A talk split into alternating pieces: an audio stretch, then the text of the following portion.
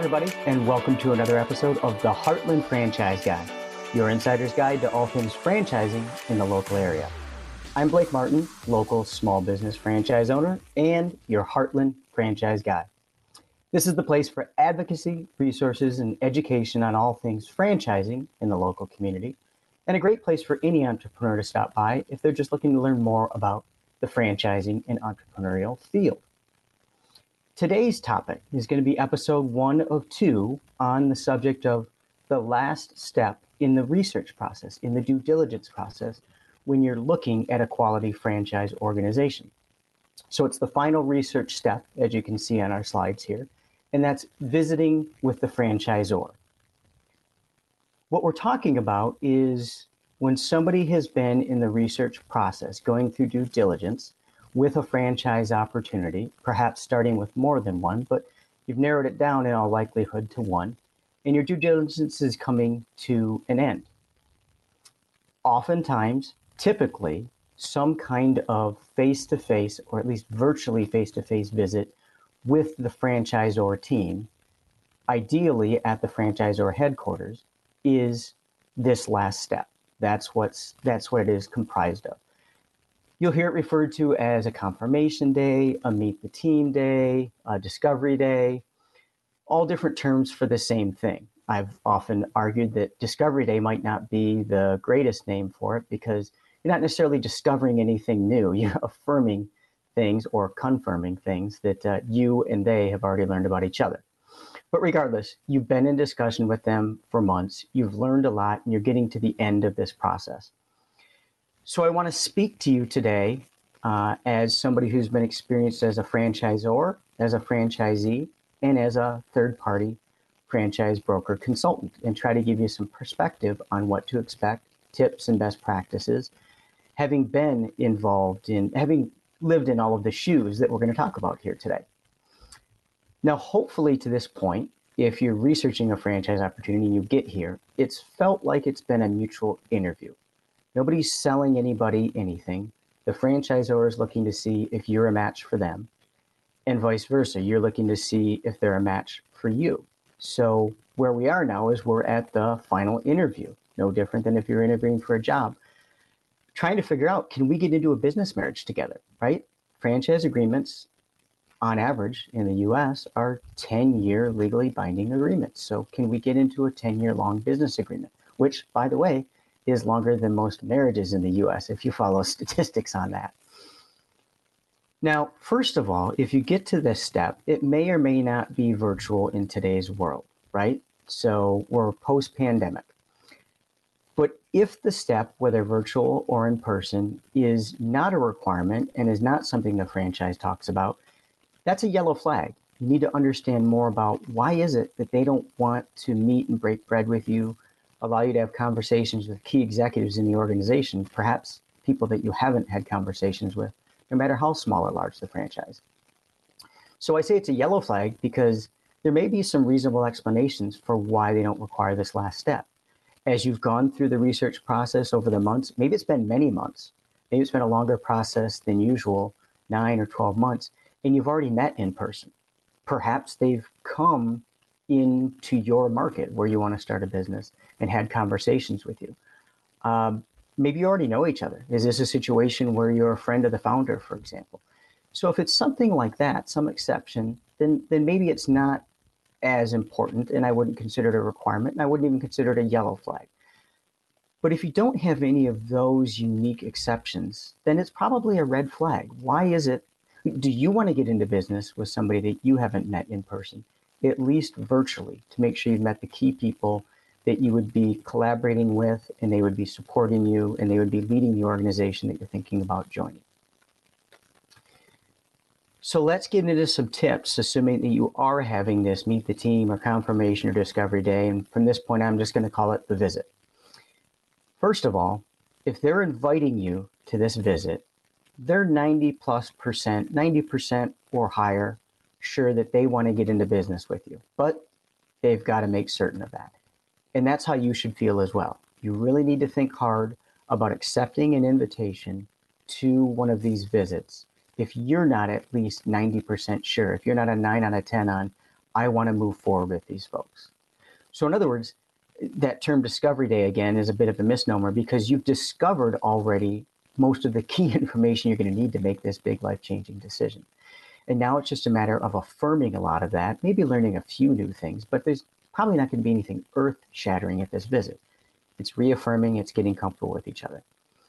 So, for this final interview, both parties do truly need to put their best foot forward. And you do too. If you're the visitor, you need to understand that they don't have to say yes to you at this point. And a good disciplined franchise who cares about their brand won't say yes to you if you don't put your best foot forward, and vice versa.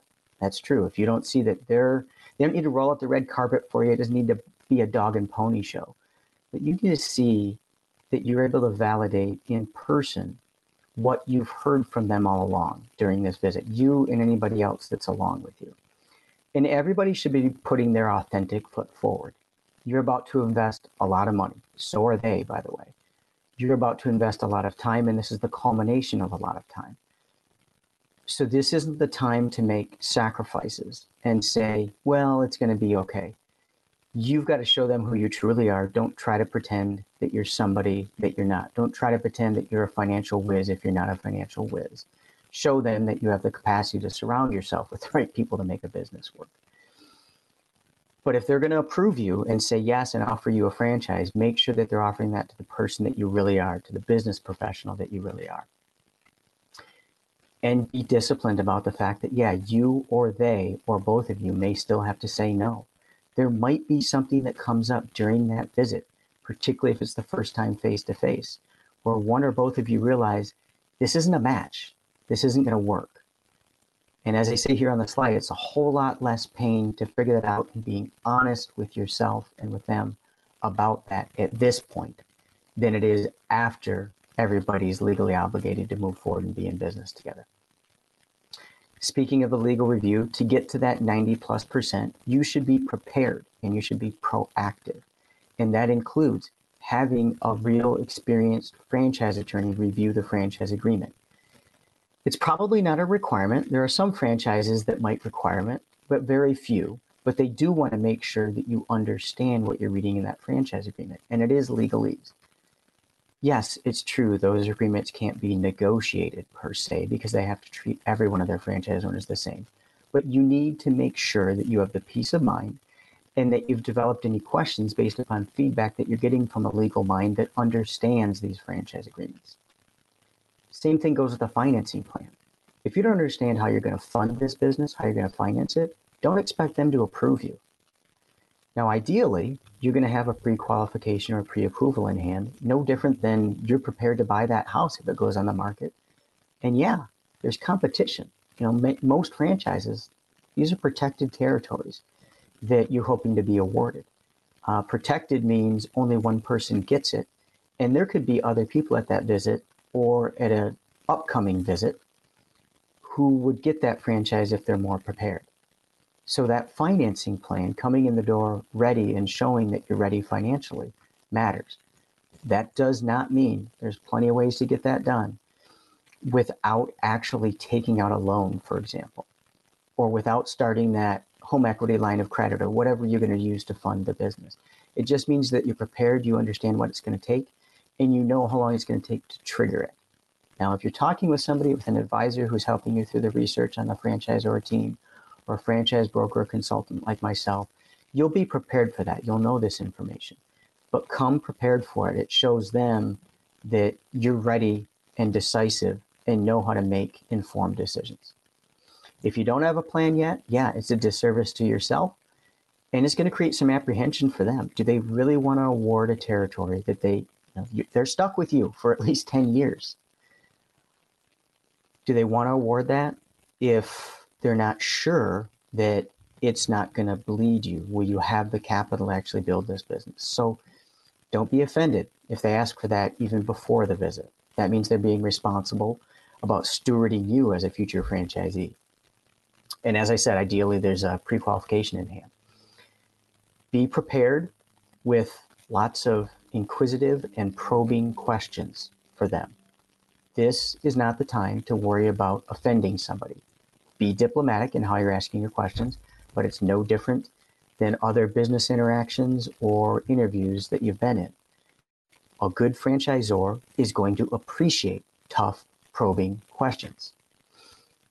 It's like being in an interview, right? The one answer that you don't give when they ask if you have questions is, no, I don't really have any questions.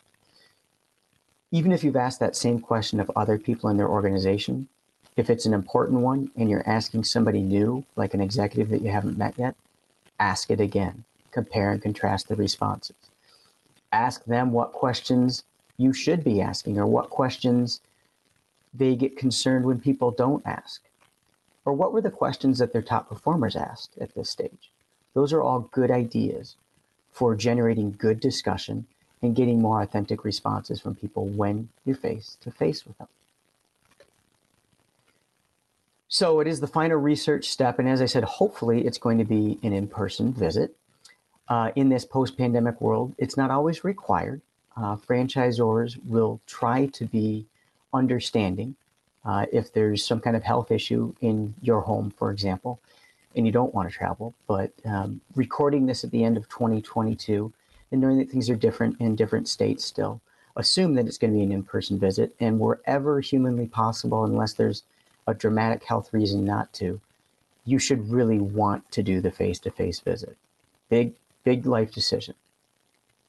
If there's a partner or significant other that's involved, or more than one that's involved in this decision with you, make sure they come. The franchisor, if they're a good one, they're really going to insist on it, if not require it. And I can tell you, even if they don't insist on it, uh, they use that in their judgment of you as a candidate group if everybody doesn't come.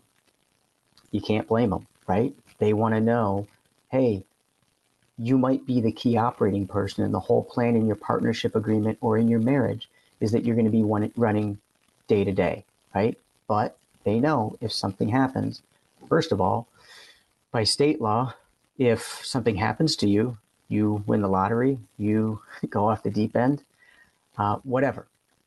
Sadly, health issues come up. Uh, that partner, that spouse, becomes the owner operator that they have to deal with. So you can't blame them for wanting those people to be there. And if it means you need to delay a visit in order to make it feasible for everybody to come, then do it. It's worth it. And when you're talking with that spouse or that business partner who says, Oh, I trust you, I know you're going to make the right decision for us, remember that you're getting judged on that. So share that with the spouse and with that business partner that actually this could impact our ability to be awarded this territory. And if we're already 90 plus percent sure, that's the threshold, then this could have a real impact on your ability. Don't be surprised. I've seen it happen many times. They might even require an additional visit sometimes that's the best way to do it. Let's say spouses and the other spouse just can't make it, right? There's some business obligation that can't be worked around, but you need to make it there soon because there's other people that are vying for this territory. You might be able to stagger the visits. A good franchisor who's sincerely interested in you as a candidate group, they'll try to be understanding and flexible on that. And if it just can't work out for some reason, maybe it wasn't meant to be. So let's talk about expectations as we're wrapping up episode one of this two episode series on the final visit to the franchisor. The brass tacks of what to expect. Typically, these visits look like a one and a half to two day uh, commitment of time between you and them. So understand that going in. Now, if there was some kind of in person visit before, maybe it's abbreviated from this, right? Maybe somebody came out and spent time with you and so now this is a half day or, a, or one full day visit. There may be other candidates present, and that's a good thing. Now, as I say here in the bullet points, possibly there's candidates for the same territory. That can be a little bit unnerving, but again, you've, you've got to do yourself the favor of being yourself. Don't try to be somebody that you're not just to overcome what you think are the strengths of another candidate look at it at the end of the day as hey, got other people asking questions that you might forget to ask. You can build off of each other. You know what? Maybe you'll get fortunate, and even if there was somebody vying for the same exact territory, maybe something will work out where you become neighbors instead of one of you wins and one of you loses. But either way, if it wasn't meant to be, it wasn't meant to be. And the other candidates present are something that you should just expect, right? They, and the franchisor, thinking back to when I was in these shoes, they want to see you interacting with other business professionals that aren't them, right? And they're paying attention to the side conversations. For many of them, the most important thing is if there's a dinner or a lunch, a social event, that's where they're really paying the most attention. Paying attention to your emotional intelligence, how you interact with other business people, because that's their best way of knowing how are you're going to perform out there in the marketplace. Remember, they're thinking about giving up the brand presence that they may have spent their whole life building, certainly the founder. They're thinking about giving that up and putting it in your hands. So they're paying very close attention. They're paying attention to what you say to the receptionist when you walk in. They're paying attention to what you say and how you treat the assistants. They might even be, be paying attention to how you're treating the people at the hotel that's near their office and you're staying at. Expect that you're talking to senior VPs, CFO, CEO, senior vice presidents, etc. VPSs. Apparently, I made a typo in here. I don't know that that really exists. vice president of services. I don't know. Repeat prior questions. I put this on here because so maybe you've you've probably been talking with one individual in the organization to this point, right? They've been navigating you through, or a couple of people. You've asked them a lot of questions, maybe even two or three times. Now you're meeting new people. Ask them the same questions if they're important ones it's okay. So even though that VP knows, hey, he probably asked Bob that question two or three times, if it's an important one, like what do you see as the future of this industry, or as I'm putting down here for a founder or CEO, what's your exit strategy from this business, or what's your organization's exit strategy? Those questions are fair game. If they're uncomfortable with it for some reason, they'll tell you, but you have to be able to have hard conversations with them because it won't be the last hard conversation you have with them. And they know that. It does tie to, you know, asking these and repeating these prior questions that you've asked before. Um, those strong probing questions are important ones. Don't just ask the fluff questions. If they can't handle it, well, that's something you need to know, right? If they don't know how to respond to it, hey, you know, they don't have the answer to every question. That might be a good thing, meaning they're not pretending that they know everything. But if they're answering questions, especially VPs and executives in the C suite, if they're answering questions by saying, we're really evaluating multiple angles on that, and here's the different things that are going to impact it, and we're trying to keep a vision on the short term and the long term.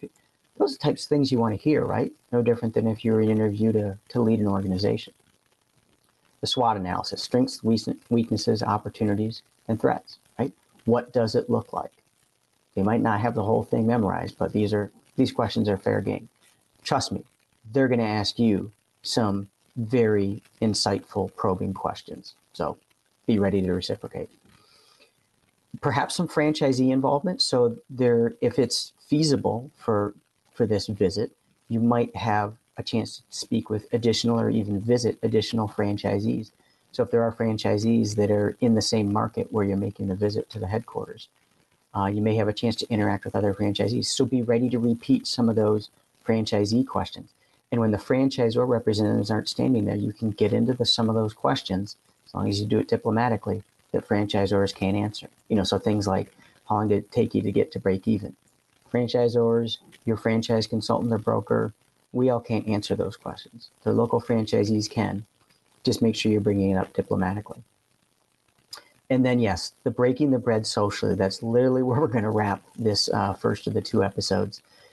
Because when you're interacting with the franchisor and the visitors, it's also important for you. Make sure that you're paying attention to the people that are the rest of the brand and the people that could be the future of the brand with you.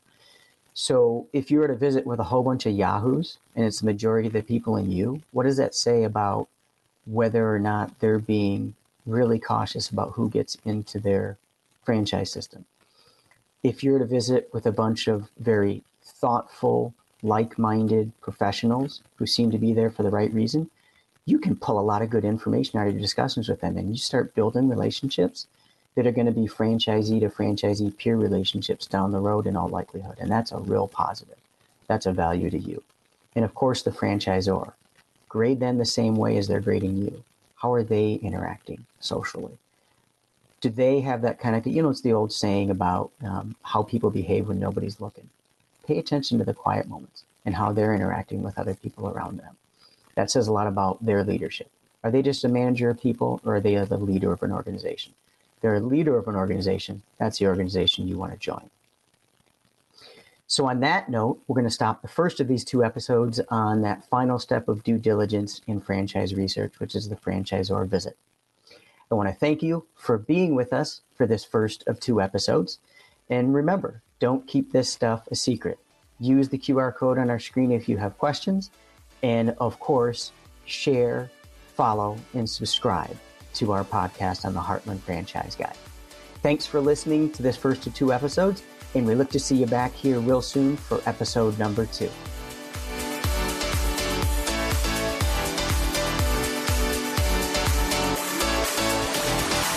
a Huda Media Production.